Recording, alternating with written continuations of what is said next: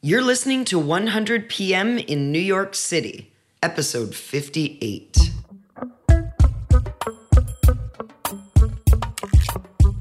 One hundred PM is the show where we're interviewing 100 expert product managers across five great cities to bring you all the actionable advice you need to succeed in product. Today's guest is Arti Manwani, founder of Good Luck Ventures. If you'd like to learn more after the show, be sure to visit our website at 100productmanagers.com, the web's fastest growing resource for hot topics, recommended resources, and online learning. I'm your host, Susanna Bate, product coach and founder of The Development Factory. Let's dive right in and say hello to Arti. I am Arti Manwani. I'm the founder of Good Luck Ventures. Welcome, Arti. I was you. looking in your background and I kept having to click the read more, read more, read more. You have a really long resume of experience. You've been doing this a while. Yeah, God, I'm, I'm going to age myself. Well, when did you get started? I was very fortunate as a part of my master's. I discovered my passion, uh, which was product management. When I was in school, I actually was doing product management. And I believe that was 2006. So, when you say that you you found product management as your passion, but you're in school doing your masters, did you know about product management as a thing? I mean, how did you first get introduced to the discipline? Yeah, that's actually a great story. And it's a story about being around the right people, the power of mentors, and also really saying, I'm not okay with just status quo. So, drilling back, I was in school doing my master's in computer engineering at Syracuse University. And I was very fortunate to get an internship at Computer Associates, formerly Concord while I was there, my internship was in software engineering. And uh, I realized very quickly that after six years of engineering, computer engineering, I wasn't so passionate about coding. so I reached out to my mentor at the time, which is, I believe he was the chief marketing officer. And we were talking, where do you want to be in five years? That conversation. and I said, I don't know where I want to be, but I know that I'm not enjoying coding as much as I should. I really enjoy solving problems. I like what you're doing. I probably want to do that. and he was amazing. He said, You have technical background, you enjoy problem solving, you are resourceful, you're sitting in front of me. So why don't we give a shot to product management? And he said, You know what? My friend is the head of product management in this company. Let me give him a call and see if he would be willing to take you in. And right that minute, he made the call in front of me, and that changed everything. I then was doing dual internship in product management as well as engineering and QA. So you didn't abandon the engineering right Nope. away. No. Okay. But it was very clear to everybody where my passion went. Right, right. Excellent. And so what was the first official role then that you worked in as a product manager? Was that at E Trade? yes. So I uh, was still doing my internship at uh, Computer Associates. I had to go back to school to finish one uh, class. While I was finishing my last class, I got a couple of offers. I remember there was an offer from Google in the engineering department, I believe, and E Trade offered the associate product management position. And so it wasn't a question anymore. I knew I wanted to be part of product management, and I took it. Right. And then the rest is history. Yes. Let, let's jump ahead just to the present moment. Good Luck Ventures. That's that's your company. That is my company. This is your baby. Okay. And and it's a product consultancy. Your goal is to help companies kind of get to product market fit. What what are you doing here at Good Luck Ventures? Sure. So, Good Luck Ventures first. I want to tell you how we came up with the name. I love the name by the way. So, I was walking on the streets in Soho, New York, with one of my advisors, and I said, What should be the name of my company? I'm starting to do all the work with a lot of these other companies. I need to form my own company. And we started just brainstorming ideas on the streets of New York. And I believe we were influenced by something Asian. And he mentioned actually, he's like, you know, why don't do something like good luck? And we played around with a few different versions. And I like the idea of something positive. I like the idea of like putting that faith in right from the beginning. And I said, yes, I love the idea. Let's make it Good Luck Ventures. And that's how we came up with the name of the company. So great. So great. So, what then is Good Luck Ventures about? Good Luck Ventures is a growth focused product management and development company. We work with both startups and bigger enterprises to build products, to test product market fit, and to help them scale products. What we have realized is we move much faster as a younger company, as a smaller company. We bring a lot of varied skill set, and we are able to challenge and help see a solution much faster than your traditional model. So, what a bigger enterprise might take six months of just doing user research, we might be able to get that result for you in two weeks. Right. Since we come as an outside resource, and we integrate within the company, for us, it's much easier to question the norm. We are able to question your assumptions, really poke at what is the problem that you're solving, and is it worth solving this problem? Or are you completely missing the ball on an underlying issue? Right. Sounds like your tagline should be we'll call bullshit on you. I, love I know that. you can't say that about it, but I can say that I love that. well, you know, it's funny listening to you describe the model. It's it's very akin to the work that, that I do within my organization at the Development Factory. Less friction, right? Faster to the goal. And there is a time to build team. Um, yeah. And there is a time to kind of in-source process and talent. But that time isn't always at the beginning. I'm curious in your experience you startups it's kind of obvious the, the big problem with startups is you know do they have enough money or not um, with existing organizations though do you think that they're connected with the benefit of bringing in an, an outside firm like yours or do you have to do a lot of kind of educating in that value proposition that's a really good question we do help enterprises as well as startups to both scale their teams as well as scale their products. So we're not only coming always at the MVP stage. A lot of times, where I've actually been personally involved, is they'll say, Come in, help us solve this problem. And six months later, you're saying, You need this resource. This is how we are going to scale the product. We are at that stage. And then you are hand holding the founders. You're the most trusted partner they have, or one of the most trusted partners they have to continue to grow. There are some places where I would say there was a lot of hand holding and educating. That's where you have to question is this the right partner for you? I personally enjoy working with serial entrepreneurs a lot.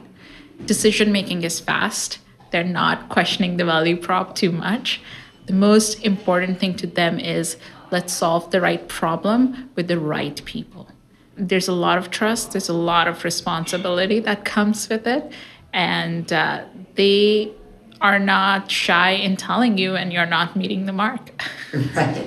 So what is the the construct? Do you bring kind of the whole team? Is it you sort of coming in as like a, a lead consultant or, or sort of you know director level influencer? How does that typically transact? Sure. Usually it starts with me. Um, a lot of these founders will be like, We're trying to solve this problem. Would you be open to having a conversation? Let us talk you through it. And the first few sessions are just pro bono brainstorming. uh, that's a good time to identify if there is a match in terms of personalities, in terms of vision, and is this an idea you want to get behind? Is this a team you want to get behind? Is this where you want to put your most important currency, which is time? And a lot of times, very respectfully, we have stepped back and we have said, We really like you. We really like the idea. This is not the time for us.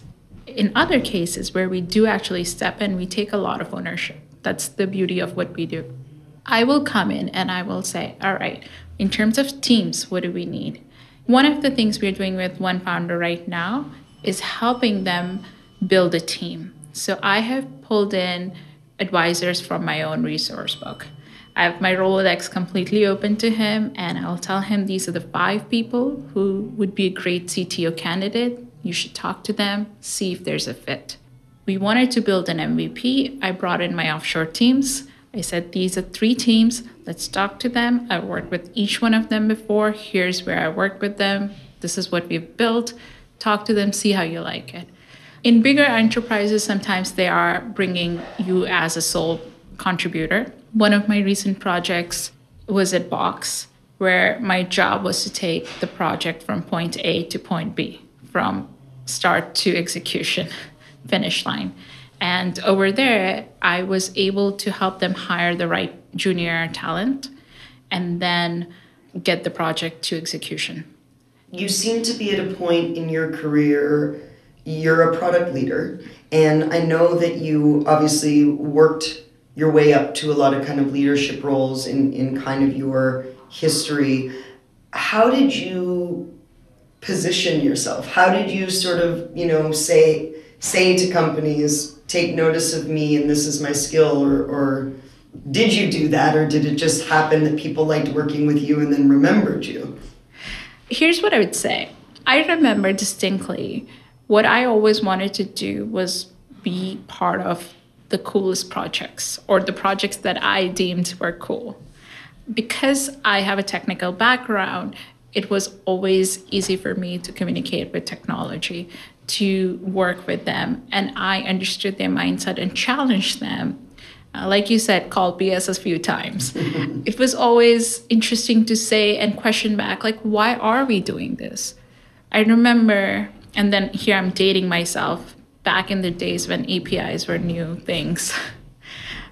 One of our head of business asked me, What is an API? Why do they keep saying they have to build an API? It's going to take so long.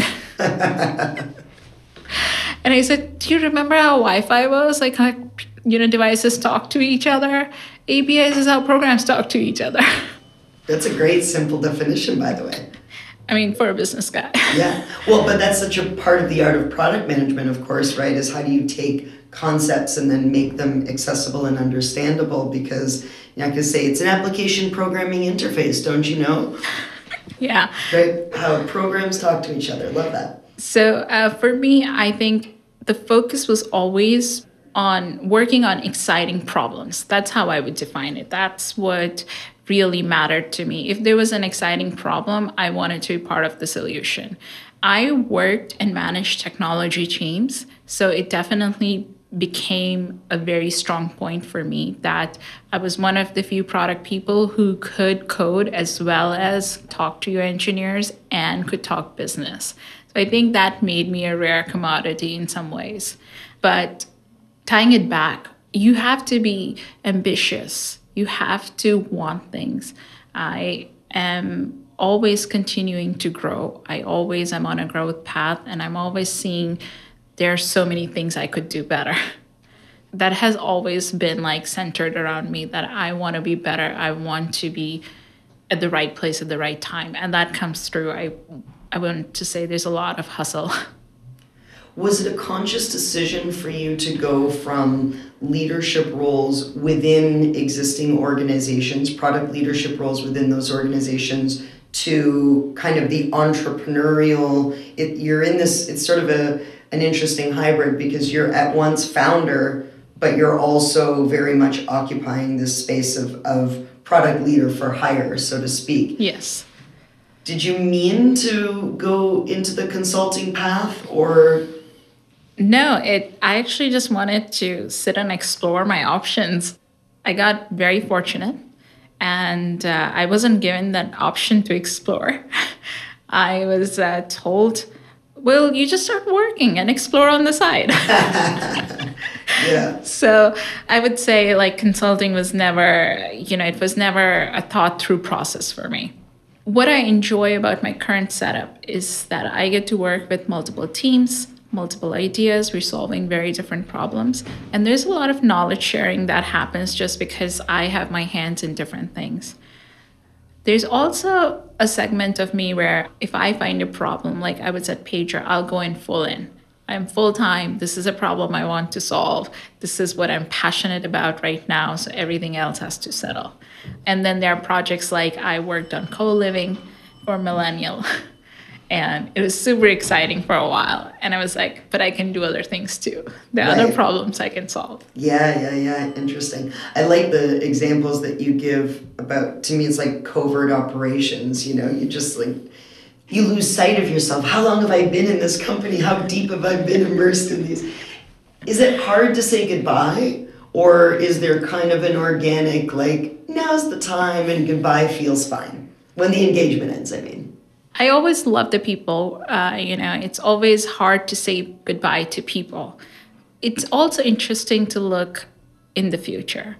So, what mo- motivates me is going back to problem solving. So, what's the next problem that you're solving that makes it okay to kind of step away? And in a lot of places, we have built the teams, we have built the products, we have scaled the organization. It's a time for a breather and that breather comes in in a form of a new opportunity. Yeah creating space. In your most recent roles before good luck ventures you moved into what people call like product manager of growth or you know the the growth side of product. Yep. And i'm curious if, if you can tell us a little bit more about this in your experience. Like what does it mean to have growth as product. Or like what does that look like? And and how how does that change from the more sort of traditional product management focus that, that you've had in previous roles?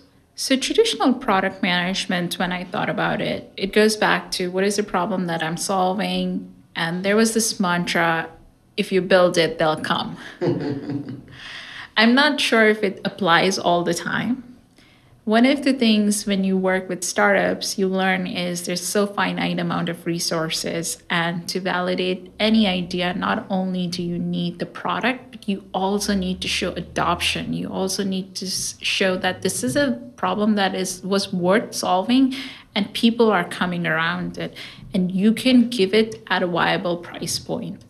And that's where i think like a lot of product people started thinking about growth a lot of product people said my job is just not to build a product and give it to marketing because there's only one person in this small team of marketing and he doesn't know any better. So you start building growth loops within your product. You say okay if i'm going to build a sign up flow what is my acquisition? You're already thinking about user. You're thinking about friction. You're thinking about user empathy. How does this user behave what can I do to make this process much easier for him? And also, if you can embed growth principles right there, that is the magic. Yeah. So, in today's world, I strongly believe a product person should understand cycles of acquisition, engagement, retention. What are the core principles? Why do they apply? How do they work? And see how they're applied on the marketing side, but also how they can be implemented in your product itself. I agree with you. If you understand how to build business, then you'll never be out of work, I, I say, right? And and it is important because a lot of the times people shy away from sales. They think that's sales, uh, that's marketing, that's that's I'm not in, I just want to build stuff. And it's like, well, yeah, build stuff, but you you have to build stuff that's worth building. Exactly. And and that relies heavily on understanding if this is even something that's worth building for sure. And and I would I would echo that sentiment that it's an important skill for product managers to have is, is understanding the customer journey, understanding funnels, uh, understanding the psychology behind all of those things. In terms of other skills that a product manager needs to have, you know, you, you spoke earlier about having this technical background. And you know, you've spoken candidly about the fact that that's probably in, in part been why people look to your expertise because you can kind of speak to business, but you can speak to technology.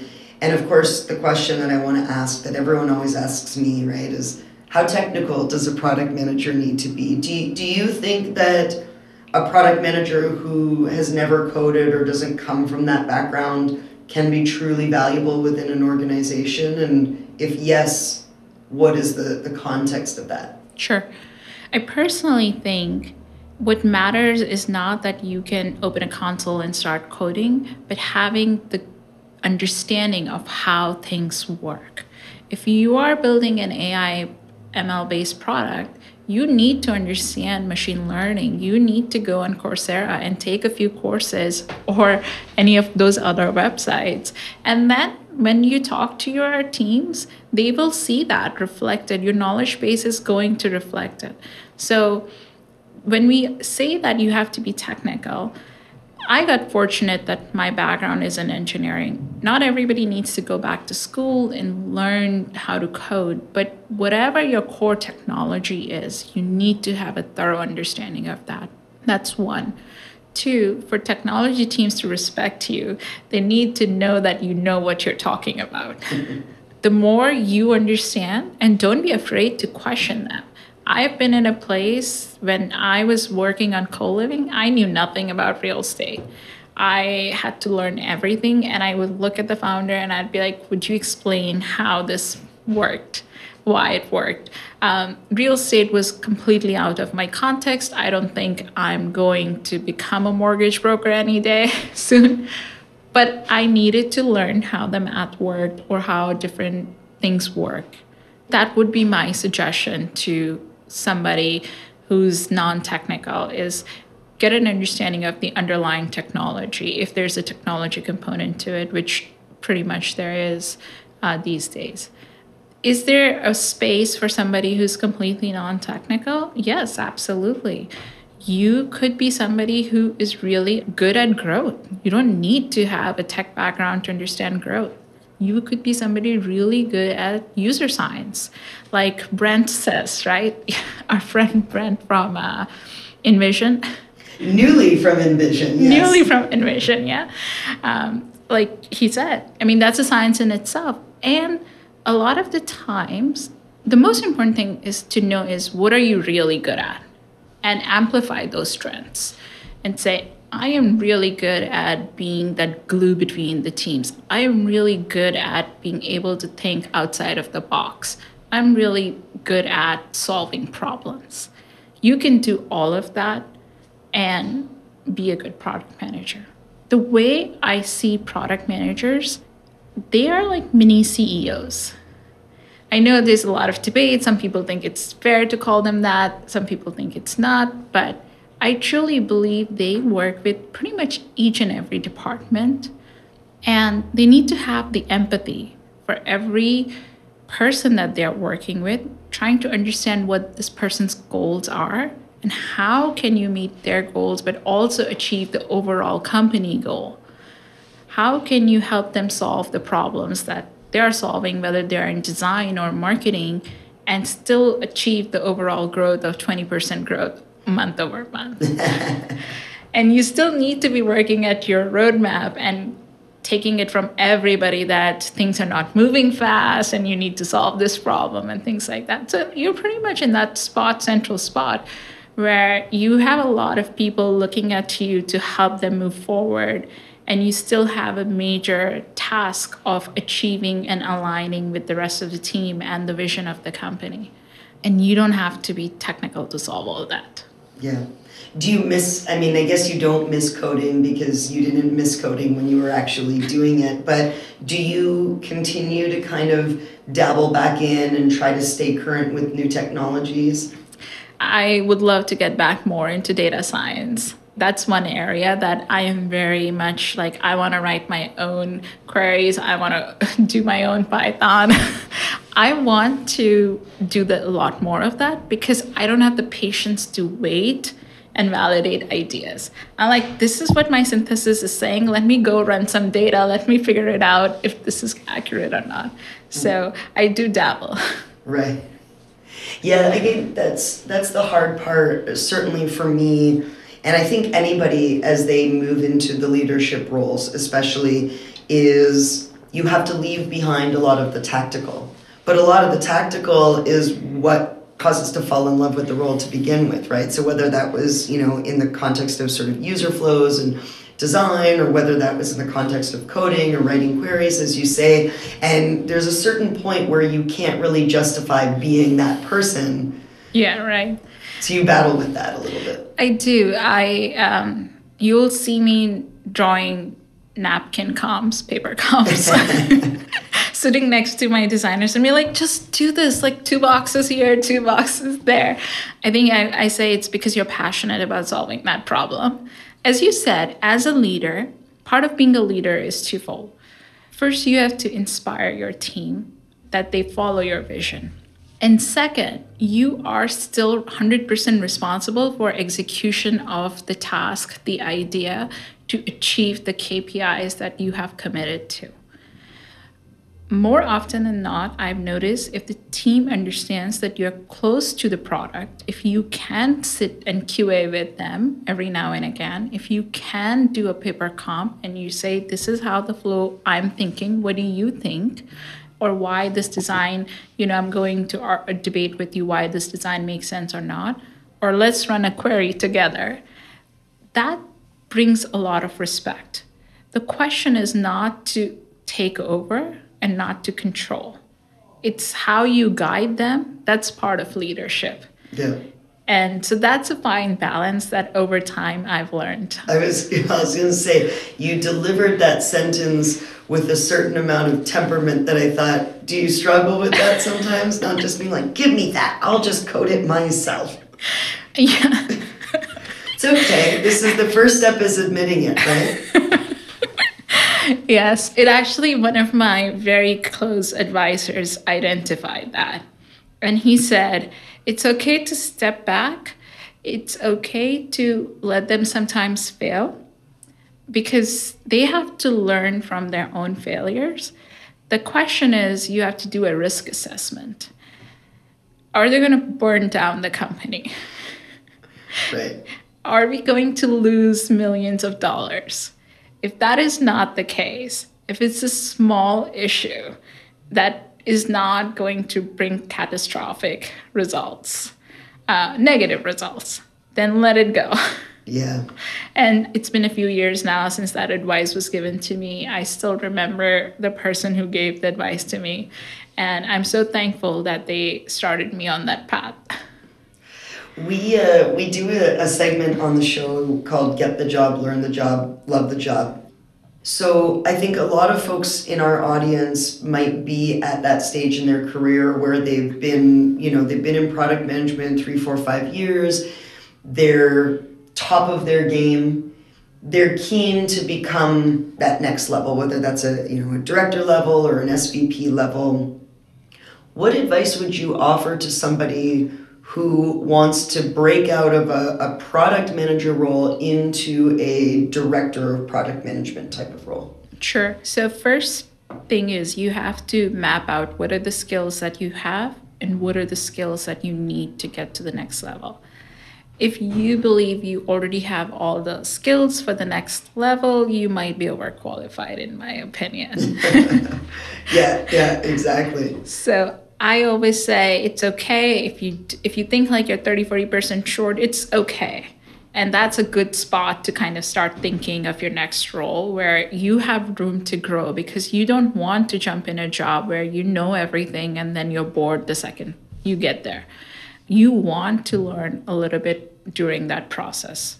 What are the skills and qualities then that you need at that next level that maybe you don't need to have at all or or as honed when you're kind of just working as a product manager or within team construct? Sure. I'm going to lay out a few things that i think are important. First and foremost ownership. The more senior you get you own the success you own the failures and when it's success it's the team who's done a great job when it's a failure it's all yours Right. So that is one thing I think people need to understand that comes with leadership responsibility.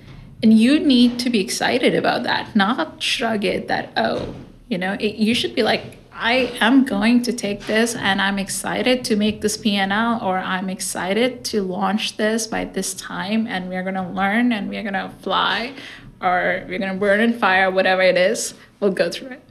Has anybody actually ever said, I'm excited to make this PNL? Have you ever used those words?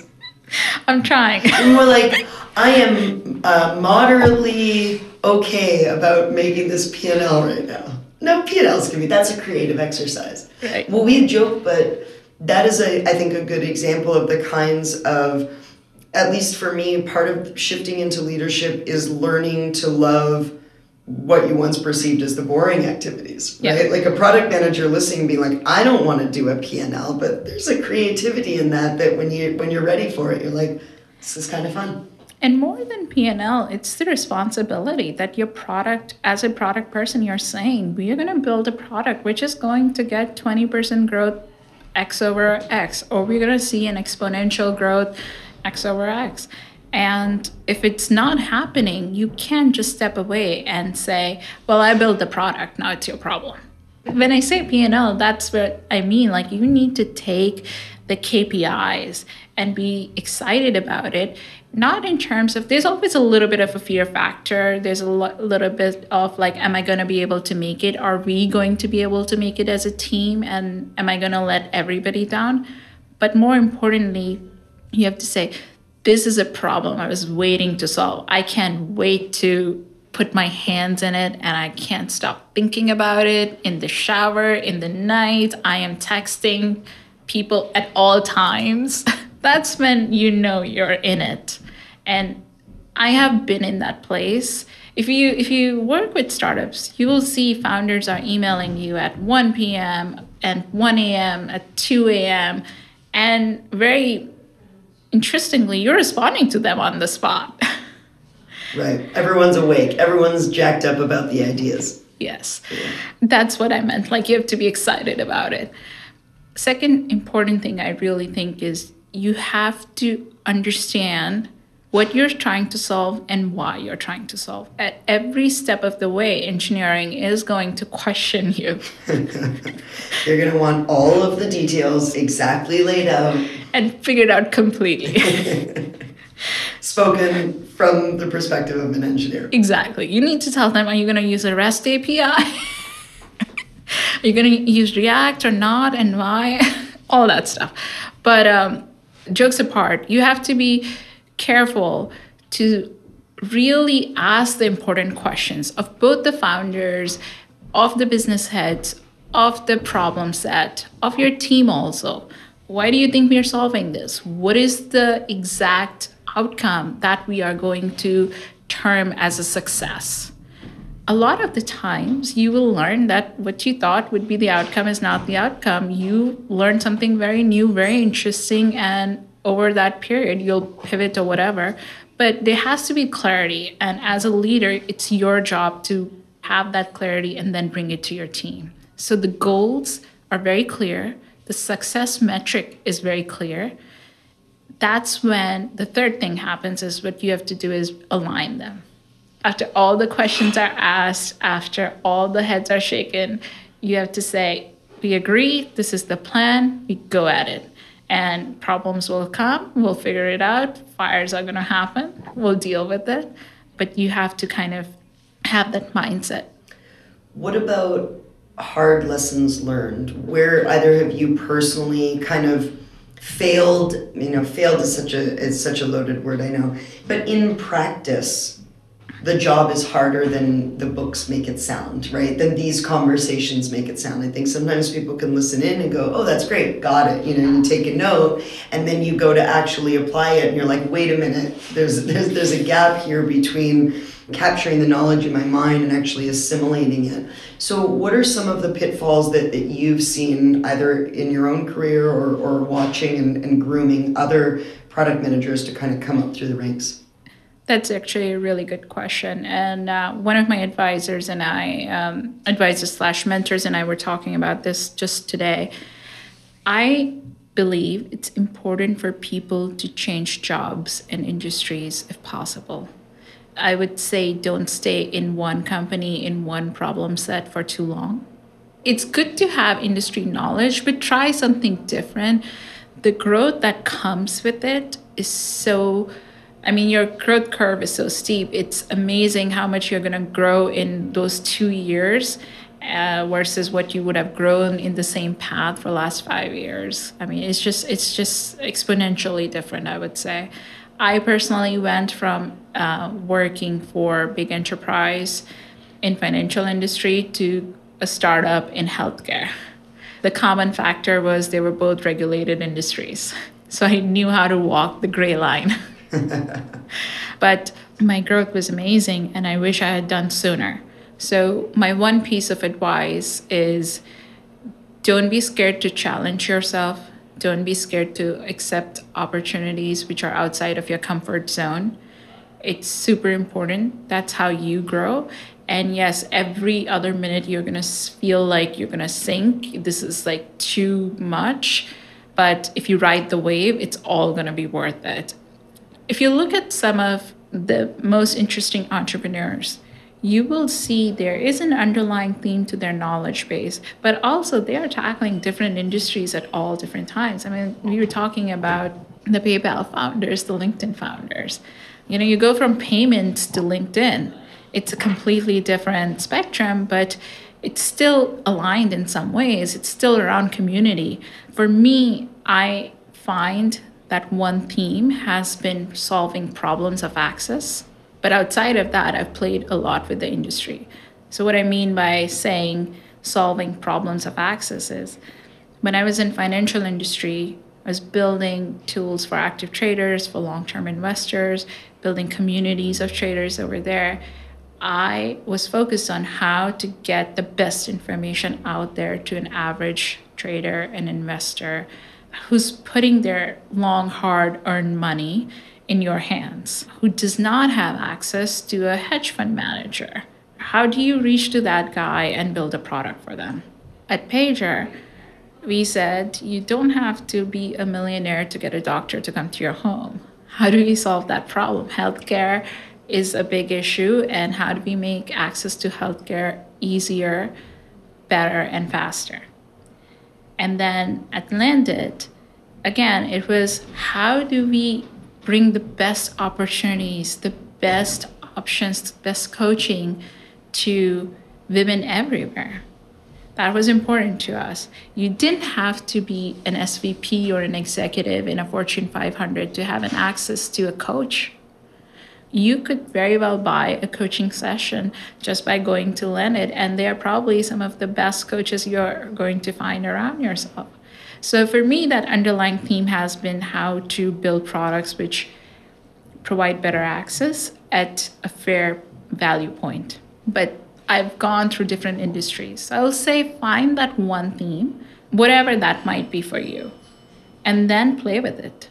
Yeah, I mean, I, I love that. It, for me, that actually sounds more like a principle or a core value, really, that the technology, you're agnostic about it, the, the industry, you're agnostic about it, the impact that you want to create might be another way for people listening in to be thinking about that is how do I want to create impact or, or how do I want to influence in the world? And then you know, and, and access is a great one and certainly very topical, kind of where we're at right now. Yeah, it's a great way you put it. What about why you love this job? Like, if you were going to go and pull people in off the street and say, you got to be a product manager, and I'm going to tell you why. Why? What is more amazing than solving problems? If you can have a hand in getting better healthcare for somebody else, if you can have a hand in somebody utilizing their hard earned money and sending the kid to college and having a solid retirement fund, or you can have a person grow and be valued and feel good in their career. What could be better than that? I mean, I I'd love to say, you know, um, I don't want to build a photo sharing app. I want to solve problems I want to create an impact. And there are a lot of ways to create impact for me, working side by side around amazing founders, amazing leaders, and solving those problems that matter is the way I've chosen. What about recommended resources, any books, blogs, podcasts, other leaders that you know have been influential in your path that you'd like to share with our community? Absolutely. Definitely listen to this podcast. There's, there's no, I did not pay her to say that, people. But there's no other place where you're going to get so many product people talking about how to build products. So I think that's actually it's a valuable resource and I haven't come across anything else which is so concentrated around solving problems. So I think this is wonderful. I like Masters of Scale a lot, cannot recommend it enough. Talk to the people around you. I take two or three Ubers or Vias or Lyfts during the day. I'm always talking to the drivers. I'm the one who's asking them, why did you choose this job? What were you doing before this? Why? What's the calculation? What's the math? It's amazing, A, how much people open up. It's also amazing to see things through different people's lights. I, I'd say stay close to your customer, and your customer could be an Uber driver or somebody who's bringing you a food delivery or whatever your context is. Uh, stay very close to the customer. Don't be shy of asking questions. It's important you asked me if there was any any advisors that have been influential for me. I mentioned one of my early advisors who got me into product manager, Dayton. He is forever somebody I would be thankful for to push me in product management. Um, their main DM from Mary Lou and D. He's been a personal advisor. He's a serial entrepreneur he's often challenged me. So it's important to have those advisors who say, I don't think you're utilizing your potential enough. you need people to call bullshit on you. Yes. and, uh, you know, uh, I would say it's also very, very important to kind of connect yourself with your peers. This is something that I wasn't doing so much, which I am now actively doing is I'm a product manager. I want to talk to every other product manager in New York. I want to hear their stories, their struggles, what they are dealing with. I want to have a drink with them, and they are going to teach you a lot of what you need to know, and they're going to empathize with you and understand you like nobody else. Yeah, and and we need more community, right? I mean, that's been for me one of the greatest blessings of doing this show is getting to meet great people uh, getting to travel to different cities and, and also watch different communities kind of starting to emerge because product management isn't new, but I think there is a new or renewed interest in the role and still a lot of gaps in, in how we can all find each other and, and connect. Arti, last question for you. Is there a personal or professional mantra that you use to kind of guide who you are in the world or how you operate or a favorite sound bite that people would say, oh, Arti, she says that all the time? I'm not sure if I say this all the time, but it's definitely something that lifts me up, which is you can do it. I love that. Hey, everyone, you can do it. Arti Manwani, Good Luck Ventures. Good luck with Good Luck Ventures. We're thank all so excited much. for you, and thank you for being a part of our show. It's been a pleasure. Thank you for listening to 100 PM, the official podcast for 100productmanagers.com. If you enjoyed the show, please subscribe in the Apple Store, at Google Play, or on Stitcher, or leave us a great review so others can help find us. If you want to get in touch directly, email me, Suzanne at 100productmanagers.com, or visit us on the web. Thank you.